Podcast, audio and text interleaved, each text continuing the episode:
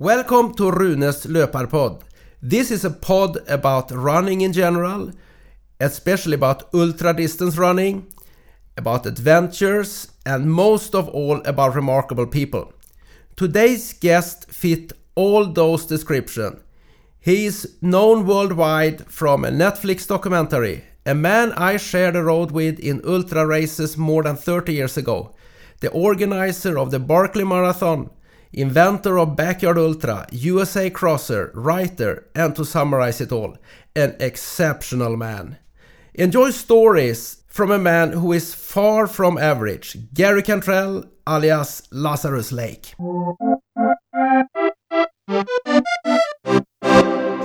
Big as a, hundred pound pit bull that decided I needed a big dog at my house, so he came to bail me out, and it's been a lucky thing for me. He's the best dog I ever had. Apologies to Little, who's a great dog, but Big is like the Einstein of dogs. The Einstein of dogs. And guess who you are, in my definition?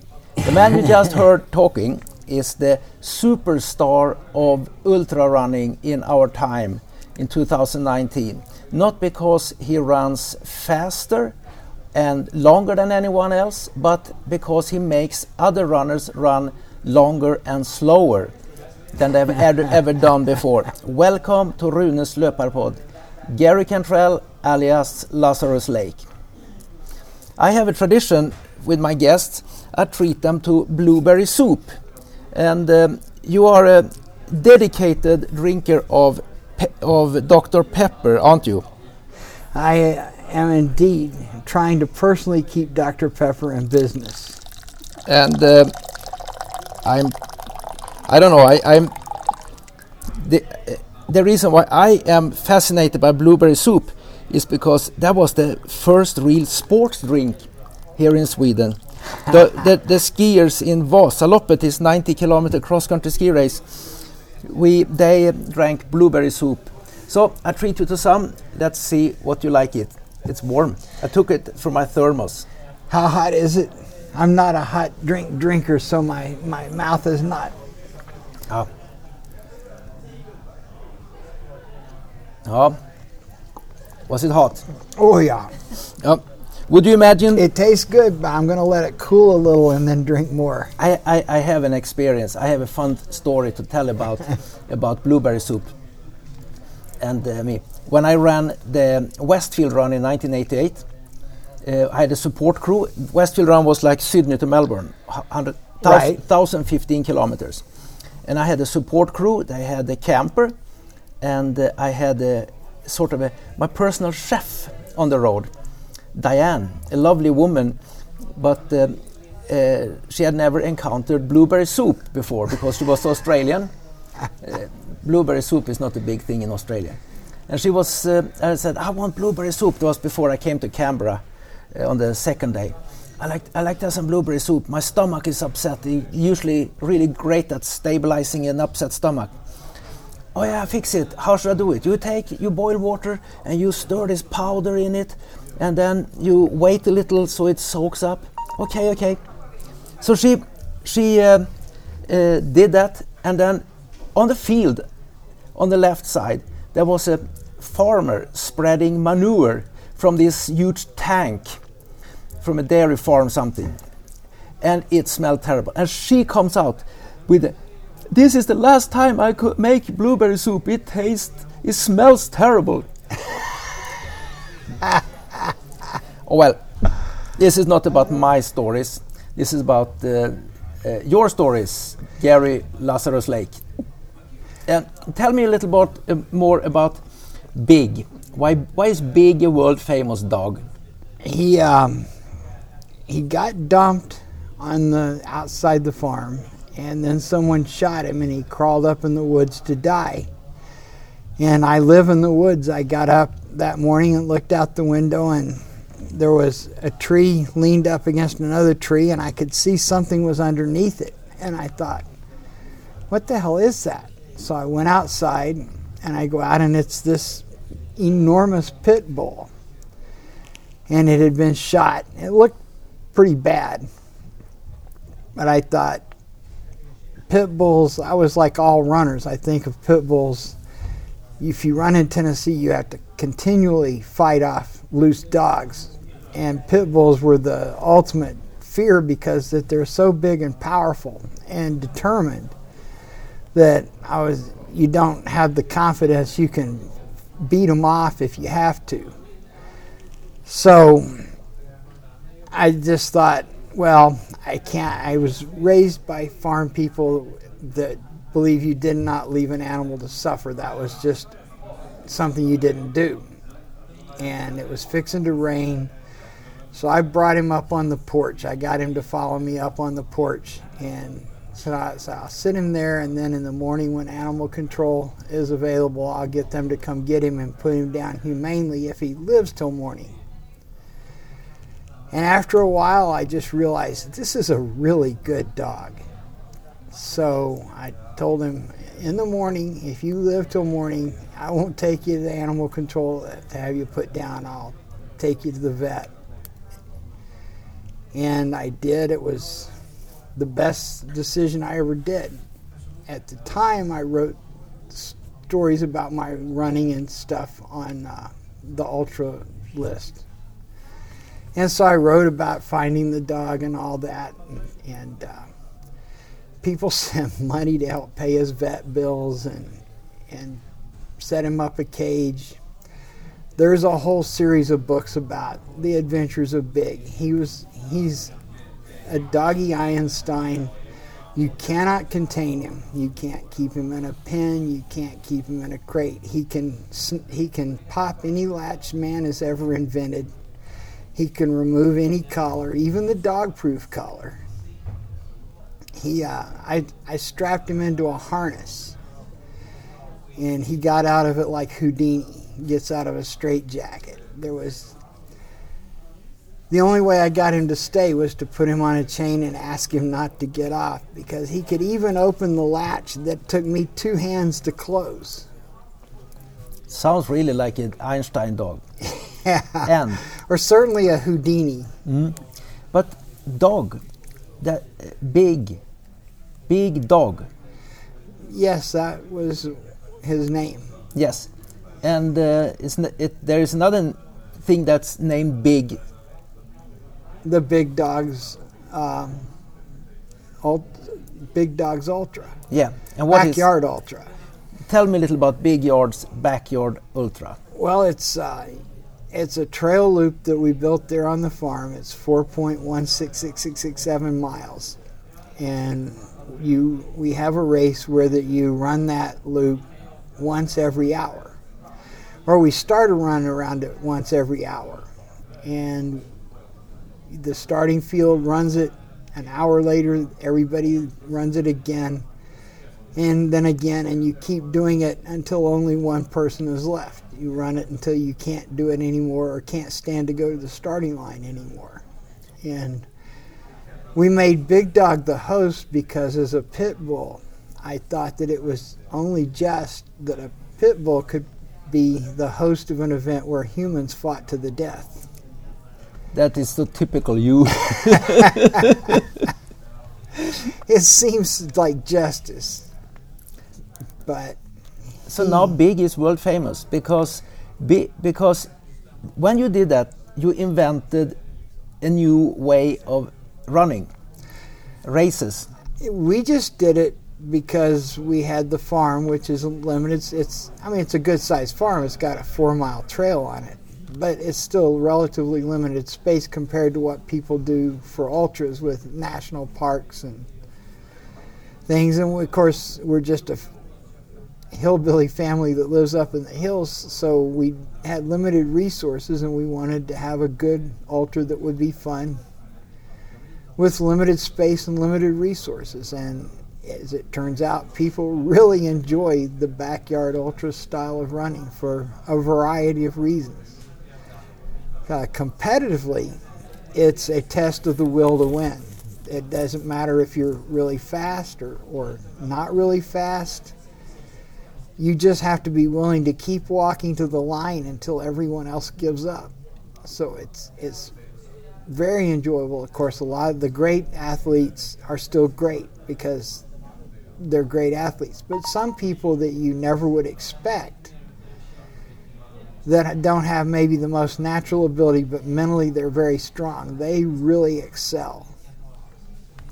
And then it turned out, as they've discovered over here in Sweden, it's also a very fun event for just everybody. If, if, if two loops is the furthest you've ever run, it's a non threatening, easy social environment in which for just regular people to go further than they've ever gone before. Yeah, it's it's become incredibly popular.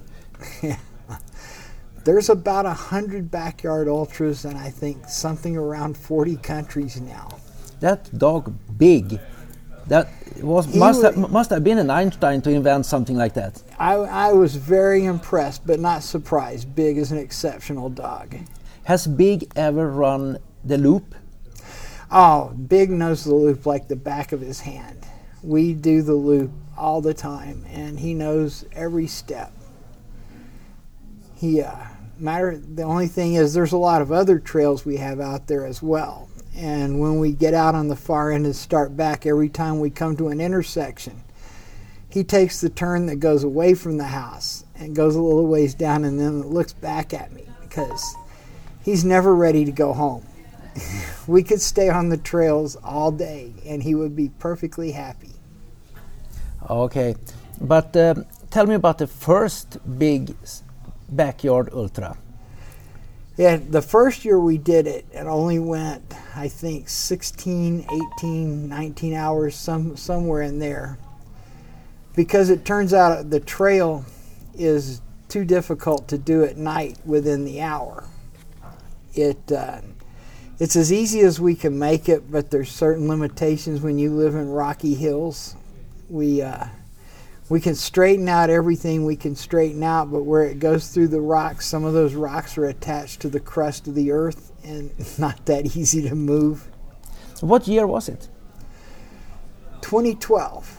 2012. It's just uh, as we record this, uh, it's about uh, seven years ago. Seven years ago. It's a very, very young sport. Before we held the first Big's Backyard Ultra, someone had already written me just from seeing it advertised in Ultra Sign Up and said he wanted to put on the same kind of event because it sounded like a great idea. So the first copy of Big's Backyard was only two months after the first Big's Backyard. Copycat of a dog. Yeah. No. What, what kind of people did you get for your first event? Uh, we had a, a pretty good field. I've been in the sport for a long time, so I a lot of my friends are pretty accomplished runners, and then we had a lot of just average people that are just our friends that run. And everyone had a great time, so we there was no choice but to do it again. We did make one change. We took the night loop off the trail and got a, a 4.1667 mile out and back on the road so that people wouldn't get timed out by not being able to make it. We wanted to make it where that it was possible to go as far as you could mentally have the will to go. That, that the fascinating thing about backyard is that when you first look at it, 6.7 kilometers or 4.11666, whatever you said, mile. It's so easy in one hour. It's like you, you can. It's a brisk walk. It's like no piece of cake. Is that really a sport? But to do something that's very easy to do so much that you still finally can't do it anymore. That's like uh, this Chinese drop torture. Yeah. What everyone says is it's easy until it's not. Yeah. You you can't ever have a bad hour. Unlike other ultras where you can hit a down spell and you can just you can take a long break, you can do whatever desperate thing you want to do to uh, to give yourself a chance to recover. You can't do that in the backyard. You have to go on and on and on and on. If you have a moment of mental weakness, because where people go out, they don't go out because they can't do the loop. the hardest part of the course is from your chair back to the starting line because that's where everyone drops out. They just they, they say I, I can't keep doing it. Do you remember the winning result for the first uh, backyard ultra, ultra? The the first one where we went to the road was tw- either 28 or 29 hours, and that was the first one where the second place runner was a, was a woman. At the end, it was Joe Fejes won, and at the time he was the top multi-day runner in the world. No, he, he, he and a woman named Marcy Beard pushed him to the wall. Oh, and she's a, she's a good runner, but not anyone you'd ever heard of. And it was just, wow, what an astounding result! Not only that the second place was an unknown woman up against the best male multi-day runner in the world, she almost beat him. That's a fascinating thing about backyard because you you have to have completely different qualities than in a 100k or in a 24-hour race or maybe even in a six day. You have to have a little of it, but it is not the determining factor. It really is a measure of the will to win. Hmm.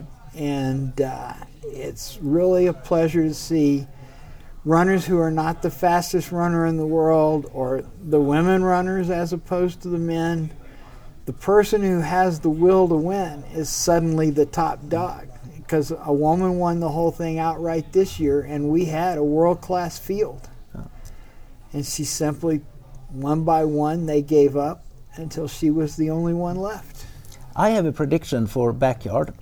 First of all, that it's going to be even more spread around the world because it's uh, it's the most social athletic event I know of, and I think that if we wait long enough, we're going to see winning results over 100 hours. That'll kill me. Yeah, as an organizer, I have to ring the bell every hour. I owe it to the people who run. So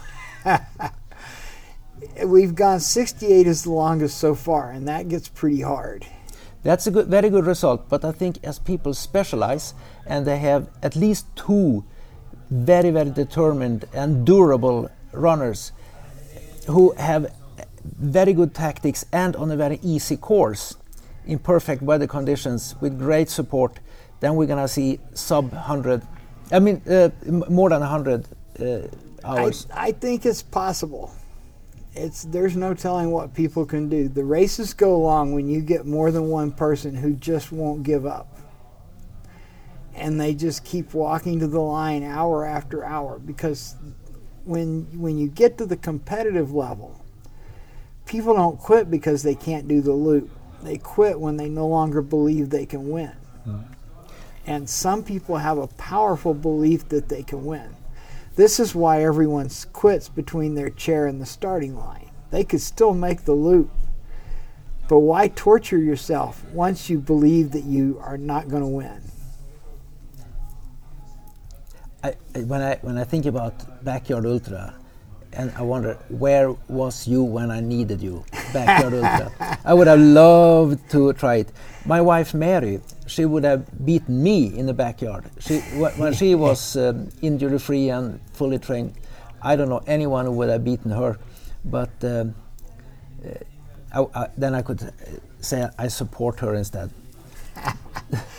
I really regret that they didn't start while I was still able to run because I feel like it would have played to my strengths as a runner.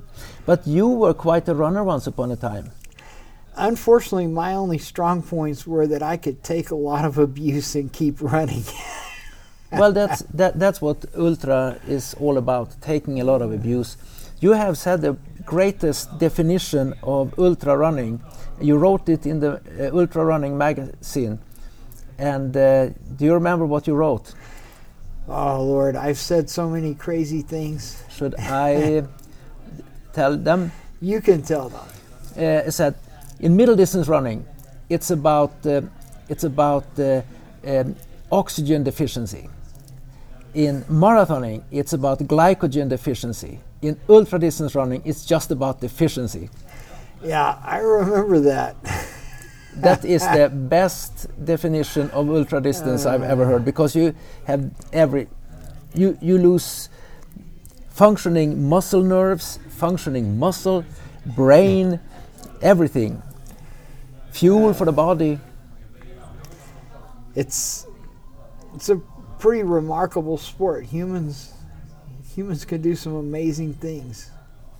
Yeah, we can, such as uh, inventing inventing uh, new sports, and and Well, uh, I have to give credit to the dog, yeah, Einstein. the Einstein of dogs. Yeah, uh, I, I would like to meet that dog one time. You know, during the entire backyard ultra, he sits under the scorer's table between the mics. We had the, our scoring team is good Mike and bad Mike, and the the scoring monkey back in the back, Bill Schultz, if you remember Yeah. And Big sits between the mics and watches every bit of it. He usually won't even take his first nap for 36 hours. Amazing. He loves every minute of it. He would ne- he would I never think bite He the- knows he's getting revenge. He will never bite the runner. No. But he will also not allow another dog on the on the site. Okay. No, but you, you, you, you were ultra when ultra wasn't cool, if you know what I mean. Since you are from Tennessee, isn't that country music? Yeah. See, I mistakenly thought Ultra was cool, so I was trying to get in it and run with the cool kids. And then I ran with people like Mary Hanudel and Rune Larsson and and um, Bill Schultz and Park Barner, Nick Marshall. There were a lot of Ray cool Krolewicz. kids. Ray Krolewicz, Steve Warshawer. Steve Warshawer. I don't know if we can put Ray in the cool crowd though. Oh, he's, he's still running. He can still do a 24-hour hundred. Last last time I knew, I know. not many of us can still do No. that. You mentioned Mary Hanudel. Who is she? Uh, she was a tough little girl from Ohio, and uh, saw her at the races. I think that she had got mixed up with some guy named Cy Mah. And The uh, coach. matter of fact, probably before they even knew it, I was at, I believe, a six-day race, and her and this Rune Larsson character were both in it, and I think everyone there said, you know, those two kind of like each other. Not in a six day. I have never run a six day. It wasn't in a No, six day. no. It was. I don't know what race it was. Oh, we we ran together in a 24 hour in in um, uh, Norway in Hønefoss. That's the first time we sort. well, actually, we ran in Spartathlon in 1985, and um, then she uh, didn't notice me, but uh, I made her change her name to from Mary Hanudel to Mary Larsson. But you, you and Mary ran in the in races before I knew any of you. Yeah, I, I'm pretty sure we were in a six day together. Of course, she was far to the front of me. I was, I was experimenting in my early multi days with how many things can you do wrong and not die. You you you explored deficiencies. I, ex- I created deficiencies that were not even necessary. Well, you are very creative. You have you created you created quite a few races, but uh, this uh, you you put on races also. Yes, it. Uh, life is funny. You always get what you need, but you don't always get what you want. When I was little, young, I would have given anything to be a great football player. Football was the sport that I loved more than anything. But as a sophomore in high school, I was five feet tall and weighed 70 pounds. Even in wrestling, I would have been more than 20 pounds lighter than the than the weight limit for any division. So really, there was no choice in sports for me to take, but to run track and cross country, and I really wanted to compete in sports, so that's what I did. I wasn't very good at it, so I kept doing longer and longer distances until I was doing ultras. I thought each time I would move up because my strength was was durability and and toughness. I thought I'll move up to marathons and then to ultras. The problem was everybody else that moved up had the same positive attributes and they were still faster than me. So I kind of along the way got into directing races. And if I had been the athlete I wanted to be as a little kid, I would have never run. If I'd been the runner I wanted to be, I would have never directed a race. And my career would have been over decades ago. It would be a long forgotten memory. But instead, you, you take what you have and you try to use it to the best of your ability. And I've really had in the other sports as a coach and in this as a as a race director, I've had more success than I ever dreamed of having as a runner and now I'm an old guy who can't run and I can still direct races. So Yes, and you do all my bad luck was good luck. Yeah, to, for, for, for the rest of us as well, because now you are the, as I told you in the in the beginning of this uh, this pod, you are the superstar of ultra running, because we are now at the race Kullamannen in uh, Sweden, southern Sweden. It is a 174 kilometer grueling cross country race, and uh, you are here as a guest of honor. How many people have asked to take selfies with you here? I feel embarrassed because that I just think of it that I'm taking the selfies with I'm getting my picture made with the runners, probably the winner because that there was enough of them that I have a good chance of that. People are gonna go home and say, then they can say, who, uh, who who won the race? Who won the race? Oh yeah, there was this guy Peter or something or whatever his name will be. He's, he's still is in the lead because we are actually uh, recording this as the race is going on. The runners have been out now for more than 12, uh, 13 hours. Yep, 1328, 1320. 28 and Peter Restorp is a firefighter uh, working on the CERN, this uh, nuclear nuclear test site, almost a nuclear accelerator in um, I think it is in Geneva. And he's, he's Swedish actually, but uh, he's, wor- he works there and he trains in the mountains around uh, Chamonix where he lives. I, I know that he I will remember him, but more people will remember. Oh, I met Lazarus Lake. The guy, the guy from Netflix, the Netflix guy. You know, the key to all that is to remember that as a race director, you're only a conduit. You're providing a venue for other people to achieve greatness. And to remember that you're in the background. But if you ever start thinking that you're a star, then you should have a race with no runners and see what how crappy that is. I know you don't uh, you don't seek to be a star, but you cannot avoid being a star because you are have this big beard and you walk around here and you're the only one around here who's except for Mary Hanudel and now nowadays That has a big beard. No, no, no, no, no, not yet. But who's, who talks English? oh, there's there's that guy with the Santa Claus beard. yeah. But isn't that fantastic that the race director, the creator, the one who devotes so much of his time is actually honored like you are honored because I have always had the greatest respect for those people who put on races and dedicate so much of themselves, maybe even their own money, just to provide running for the rest of us. but we get a lot of joy out of it. The races that we do, the the the Vol State being one of the great example where the, that the field is ordinary people and they achieve this incredible 500 mile run through daily 40 degree temperatures and high humidity. And when to see their faces when they get to the end and they have found this in themselves more than they ever dreamed was there and that's you know that's not something I did.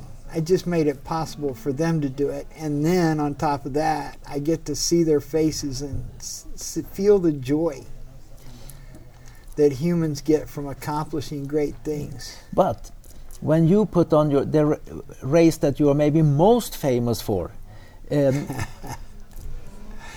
The race of broken hearts. the race of broken hearts, the, the race when, when almost everyone drops out from? It's kind of a graduate school in self discovery. Along with discovering that you can do more than you ever dreamed, sometimes you have to discover that there's limits on what you can do. And that's Barkley. And that's the Barkley. And known from this fantastic Netflix documentary. Uh, what was the name of the documentary? Barkley, the race that eats its young. Oh, I'm not positive. I think that was the name.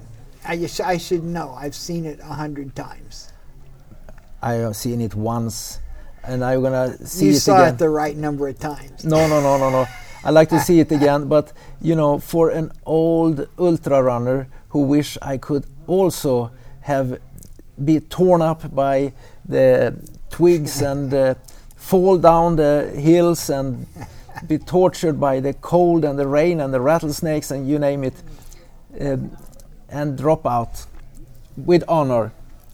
It's it's it's hard to watch such a race because uh, I wish I was there. Sometimes you look back and you wish your body could do the things it used to do. Yeah. But Barkley, how did you come up with that idea? oh, it was always there. First of all, tell a little about the Barkley Marathon. How long is it? It's a hundred mile race that's on uh, five 20 mile loops through Frozen Head Park, and it has a pretty a pretty extreme amount of climb. There's no course markings. The trails are backcountry trails, which a lot of people are familiar with paths but trails is a different animal. You have to have an eye for the woods to see where the trail goes. But there there are trails even though them city people can't see them. And the time limit is set where the if you can do the math in your head and all the experienced old runners are good at doing the race math in their head.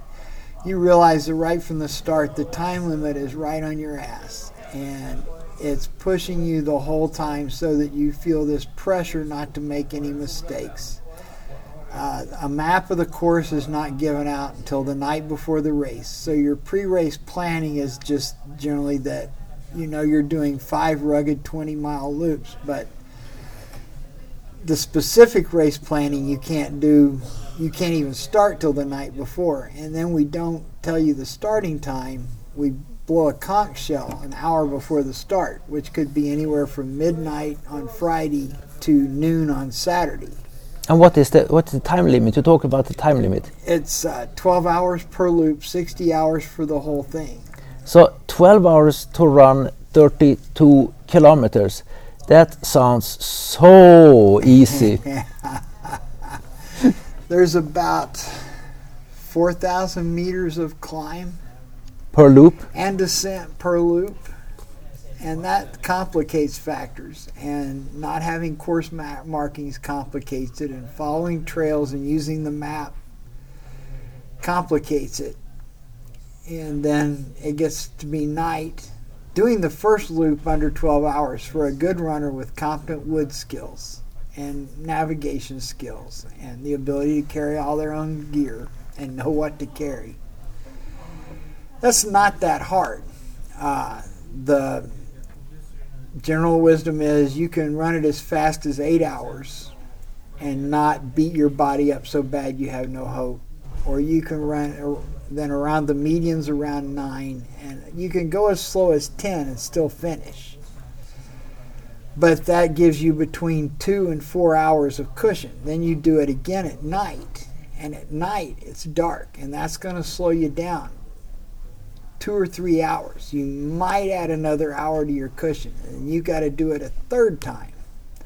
And I'm just kind of using a, a what if that they're divided into day and night loops because according to the start time it varies. Then you've got to get through the third loop and get some time saved because the fourth loop at night comes after that, and that's the slowest loop of all. And you're going to lose a bunch of time on the time limit. Most people who have finished hit the fifth loop and they're required in order to finish they have to run the fifth loop faster than they did the fourth. So it's like a mandatory kick. And when did you first stage that race? 1985 me and rod backpacked the loop to prove it could be done and i always like to think we did the first barkley loop although we didn't make the time limit because it was really rugged then no one had been on those trails in about 40 years. Then in uh, 86, we had the first race, and no one finished. And, and the ama amazing thing is, why did people come for the from the second race when no one finished? Because no one finished, but it seemed like it was possible. Course, we were just doing three loops then. I knew better than to throw five loops out there when three wasn't even possible. It took three years for the first person to get three loops, and then we told them, well, you know, what we're really wanting to do here is a hundred miler. And they kept coming back, but no one really believed it was possible. They would do three loops plus a little extra, and then the next one would do three loops plus a little bit more than that. Because, you know, how runners are. They wanted to go the furthest anyone had been, but they didn't think 100 miles was possible. And then this guy came from England and he didn't know any better. And he ran all five loops and finished the race with about 28 minutes to spare. Mark Williams. Mark Williams. Mary and I have been running with him in Spartathlon. The first thing that anyone said to him after it was over was David Horton, and David said, "Congratulations! Now you've ruined it for everybody." he said, "Now we can't run and and not finish and go home and say, yeah, but it's impossible. now we know it can be done. We have to do it."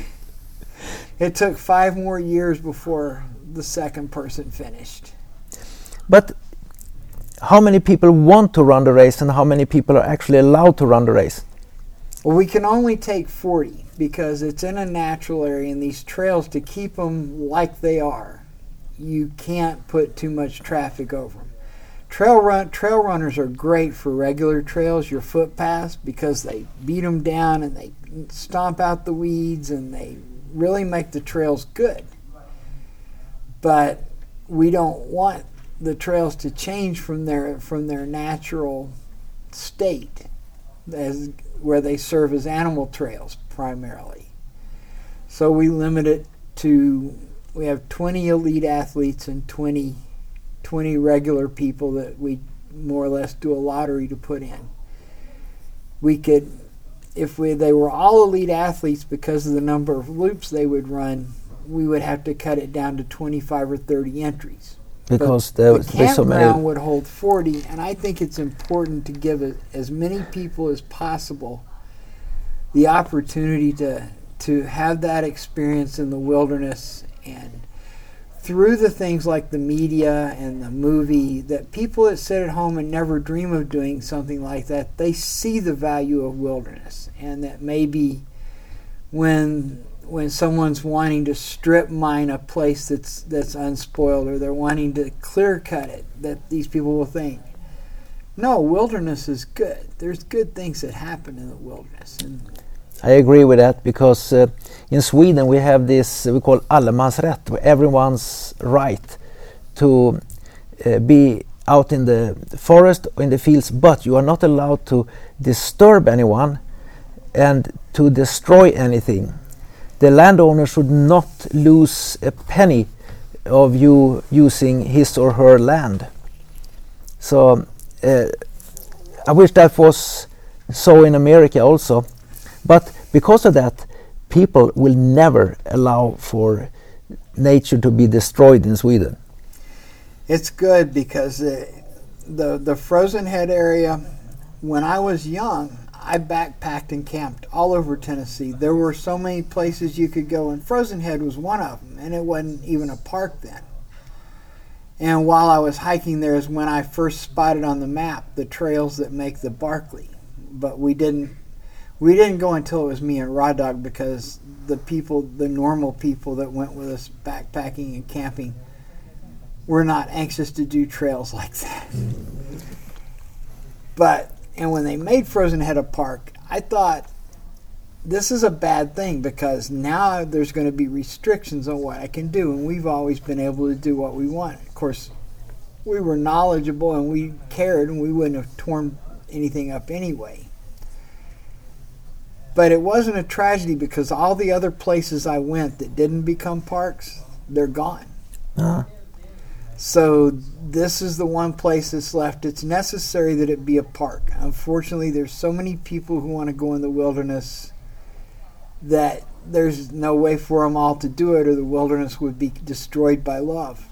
So at the Barkley, we try to make a fair distribution and get as many people as we can a chance to really have that experience. how, uh, uh, how, what does it cost to participate? Well, that's kind of a shameful thing. We're scamming the runners. It's a dollar sixty, and we tell them it's a penny a mile because if you do three loops, it's sixty miles, and we call it a fun run. And if you do five loops, it's the whole hundred miler. It's it's the actual race. So when we charge them a penny a mile, we're really double charging them for the first sixty. But no one has totally complained and called us on it yet. But I feel like one day I'll I'll open up the newspaper and there it'll be scam at Frozen Head. That would be the most inverted scam I've ever heard of. because uh, that's uh, actually the most fun per per dollar that you can possibly have. More mile per per dollar. It's yeah, it's probably But- probably relatively low fee. It, it it's so popular. Why don't you take uh, a thousand dollars? You would get forty people easily to pay a thousand dollars to run that race. Yeah, I know that, but then I couldn't do what I want to do and it wouldn't be fun anymore and we wouldn't get the right people. The people we get out there love to run and we have people like John Feggy who finished who who is like the poster child for the the regular everyday ultra runner can do the Barkley. He was right in grad school.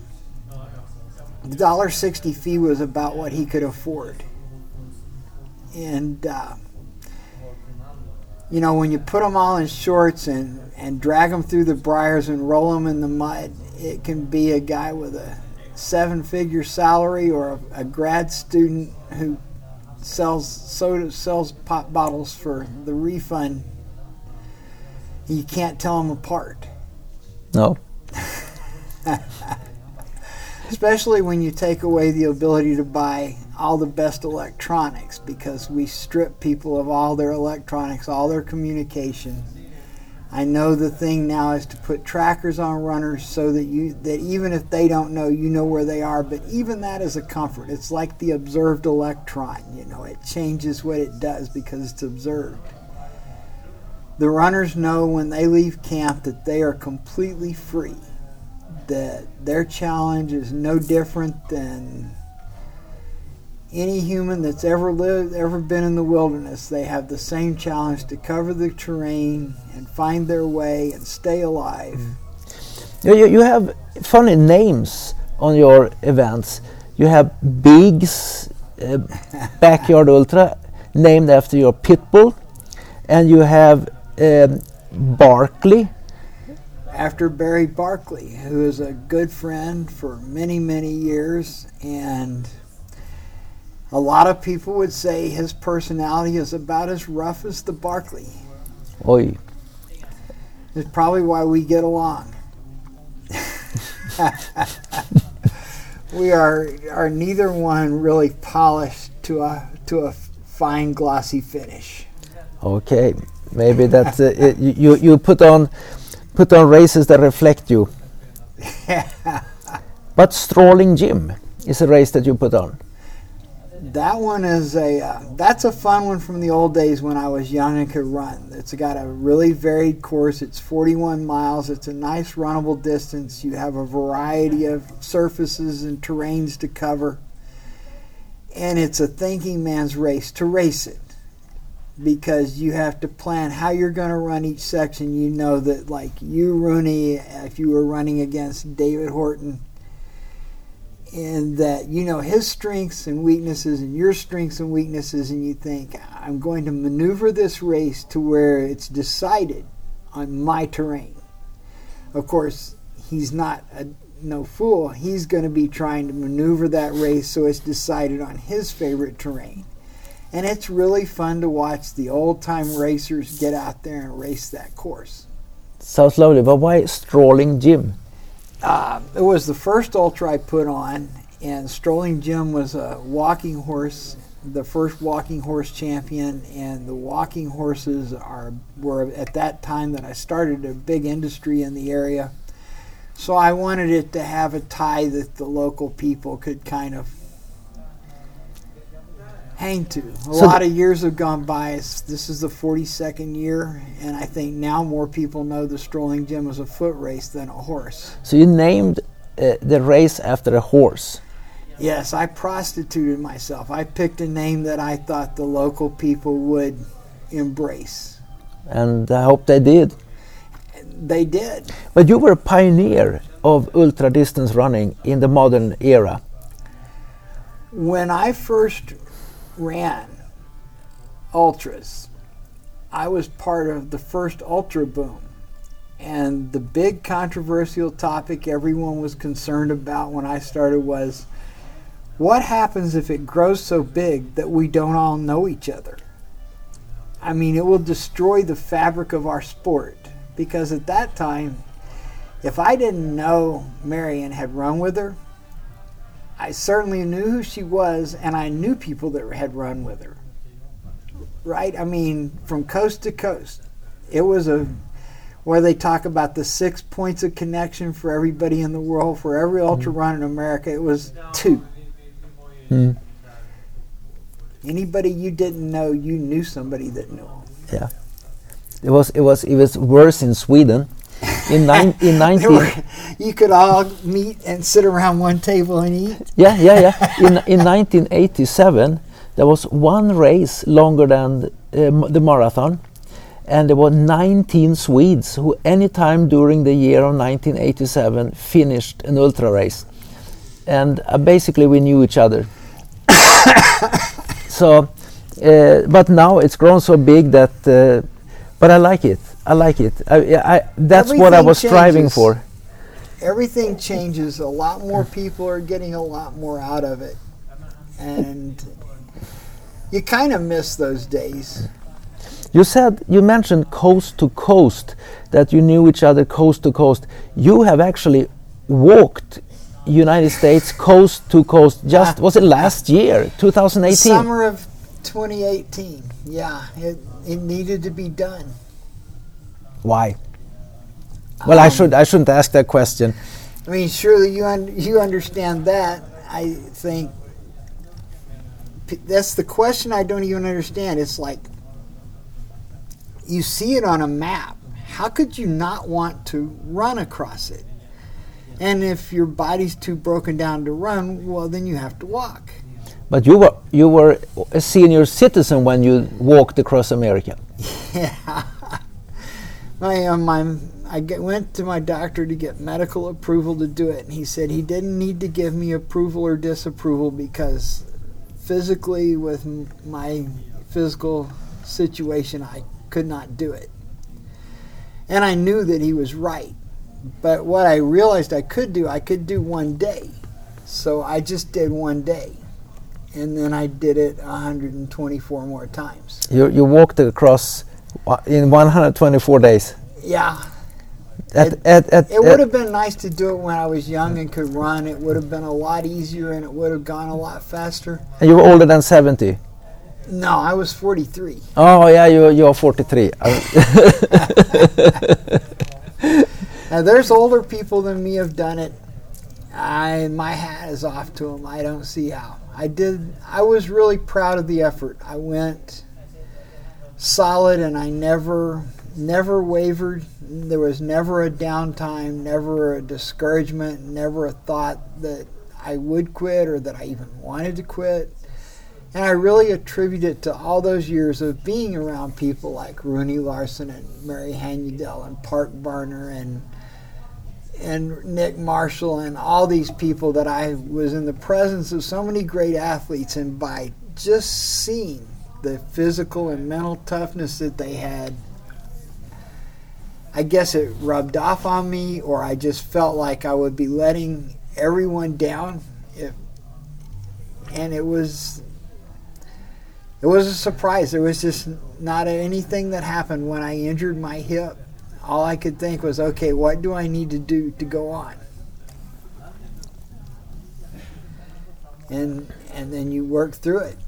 Yep. And I, I the, all the credit goes to people I've been lucky enough to be around over the years. Well, Who wants to be the weak link? to there, I can tell you then there are lots of us who owe a lot to you for your innovations and your creativity and work with inventing new applications to ultra distance running because when I started it was 100k or it was a 24 hours. And if you were lucky and you had a lot of money which I didn't have you could go to America and run Old Dominion or Western States or Strolling Jim. Uh, so but now there are so many different ways we can socialize when we are running ultras. It's a it's a different sport, and people people of course not every idea I've come up with is great because I've had lots of races that lasted for a little while and then petered out. But I don't get discouraged by failure because you can't succeed unless you fail. no and you talk about uh, things change i knew you under your name gary cantrell Yeah. My real name. yeah That was the only one I ever intentionally had. The other one just got picked up by accident. lazarus lake that's what people uh, know you as. That saves my mother a lot of embarrassment. why? God bless her. She's too old to be to go through all that. Well why lazarus lake? Because of the in the beginning of email when you first first the first email was business email and your your name or your name and your job title that was your email address and you used it. And then you got to the point where the lots of people had email and you re- and I realized I'm sending out lots of personal business on my work email so I need to get my own email. And I just put that name down because when I looked at it, I thought, ah, I don't want to send out emails that go out into the to wherever the hell they go. How do I know that there's not a million people that can pick them off and read my business? And I don't like people seeing my business, but I would put another name on there, and then people that I meant to send it to would know who it was from, and if someone intercepted it, it would they wouldn't have a clue. And Lazarus Lake was just the name I picked because it was a cool name. it was actually a good artist name Well, I went along for years, and, and the email grew, and you start doing all your bu- personal business on the email instead of all those letters we used to write. And uh, the Ultra list came, so you're commenting on, on stuff in Ultras and communicating with this wide communi- community of people. And one day I went to a race, and s- people were calling me Laz. And I thought, they don't even know what my real name is. maybe I should tell them. Nah, maybe not. Well, Gary Cantrell, Lazarus Lake, and the greatest, actually superstar of ultra running in 2019. And uh, may you invent something more. And um, first and last, I would like to say we come a long way from when we ran a 48 hour race together in Columbia, South Carolina in 1986. It was the first time I got to know you personally, and I was very impressed that you knew so much about Sweden's history and you knew about Erik Blodyx. uh, so, I'm interested in all useless information. Erik Blodyx is not useful, useless information. Well, see, as it turns out, It- you, you never know when information that most people would consider useless turns out to be useful. Because I remember telling you that, and you're like, "You've heard of him?" no, Well, of course, hasn't everybody? and maybe uh, 700 years from now, someone have heard about Lazarus Lake and uh, spreading the word about him. Oh yeah, yeah, he was the guy. He was the guy who invented this kind of uh, backyard ultra. You know, the world record is 121 laps now. oh well, Gary, Lazarus, thank you very much. Oh, very, very fun to have you here in Sweden. And the crowd is waiting for you. They are going to um, surround you and take selfies with you and treat you like celebrity. And um I'm gonna not gonna keep the crowd from you. So thank you for being part of Runes Löparpodd, the first version of it in English. So thank you and see you after I, uh, next invention. I really appreciate having this time to talk to you because it's been too long. We've had a lot of chances to talk today, and it's been great after all this time. You and Mary both. It's uh, it's fun to look back and remember how it used to be when men were men, and women were women, and ultra runners were just inherently tougher than they are today. Don't you think? Yes. okay. Thank you, Laz.